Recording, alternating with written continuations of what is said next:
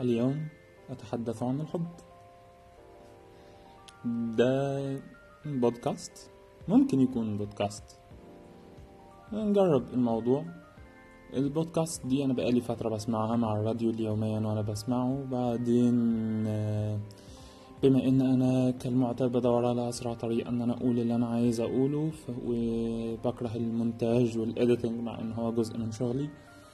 فهحاول قدر الإمكان إن أنا أعمل بودكاست كل شوية. مش هقول عنه إلا بعد ما أحاول إن أنا أعمل على الأقل عشرة بودكاست يعني كده. اللي يسمعهم يسمعهم بقى. وأول بودكاست بالتأكيد لو أنت تعرف أنا مين أو تعرف أنا بعمل إيه هتلاقي هو بعيد جدا عن العالم بتاعي. ولكنه ما كانش بعيد عن العالم بتاعي زمان سنة 2011 أيام ما كنت لسه مراهق وبتكلم عن الحب. فليه لأ؟ السبب إن أنا صوتي حنين أوي وباين كده إن أنا بتكلم بحنية هو إن أنا بتكلم عن على الموبايل أو بحاول إن أنا record من على الموبايل ومش من في ال settings الأساسية بتاعة الاستوديو بتاعي. خليني أجرب أقرأ ال note القديمة دي. دي note كانت موجودة على ال notes بتاعة الفيسبوك بتاعي أيام 2011 أيام ما كنت لسه مراهق. أنا مش فاكر أساسا أنا كنت بقول إيه. اليوم أتحدث عن الحب. بضم الحاء. ومتى لم أكن أتحدث عنه؟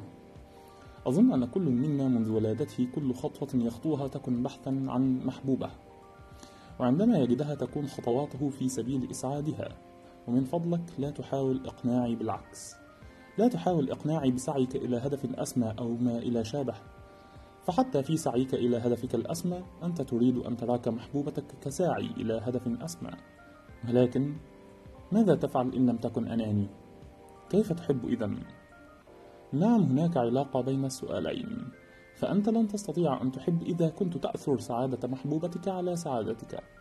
وهي لن تحبك إن لم تكن أناني بما فيه الكفاية لحبها لأنك بالتأكيد لست الأفضل لها.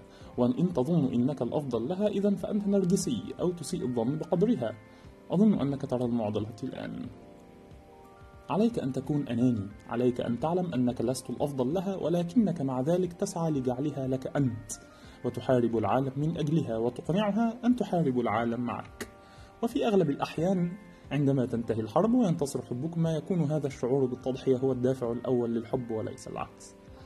وإن لم يحارب كل منكم ليكون مع الآخر. إذا ما الدليل على قوة حبكما عليك؟ إذا أن تقرر. هل أنت أناني بما فيه الكفاية لتجعلها تعاني حربا من أجل شخص مثلك؟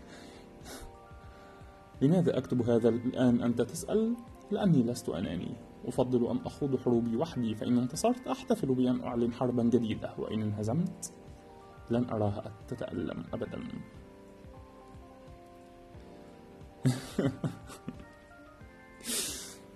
البودكاست ده كان تقريبا أيام ما كنت بعاني في مش فاكر أنا في الوقت ده كنت بحب مين بس أنا كنت دايما بحب حتى من أيام ما كنت طفل صغير أعتقد من حضانه كان دايما بيبقى في بنت في الفصل كده بيني وبين نفسي بقول إن أنا بحبها. أحيانا كنت بكونفايد أو أقول لأمي أو لحد من القريبين مني أنا بحب مين؟ وأعيش طول السنة قصة حب معاها ولو كملت السنة اللي بعدها معايا بكون مخلص جدا جدا في حبها. ما لم ألاقي بنت تانية أشطر منها أو بنت تانية تعمل حاجة تشد انتباهي جدا. 2011 كنت بحب مين؟ ممكن يكون واحدة من ثلاث أشخاص يعني أعتقد. ولكن ده في الوقت اللي أنا ما كنتش أساسا فاهم فيه. أنا مين؟ أهو إيه هو الحب؟ فكنت بسأل السؤال هو إزاي؟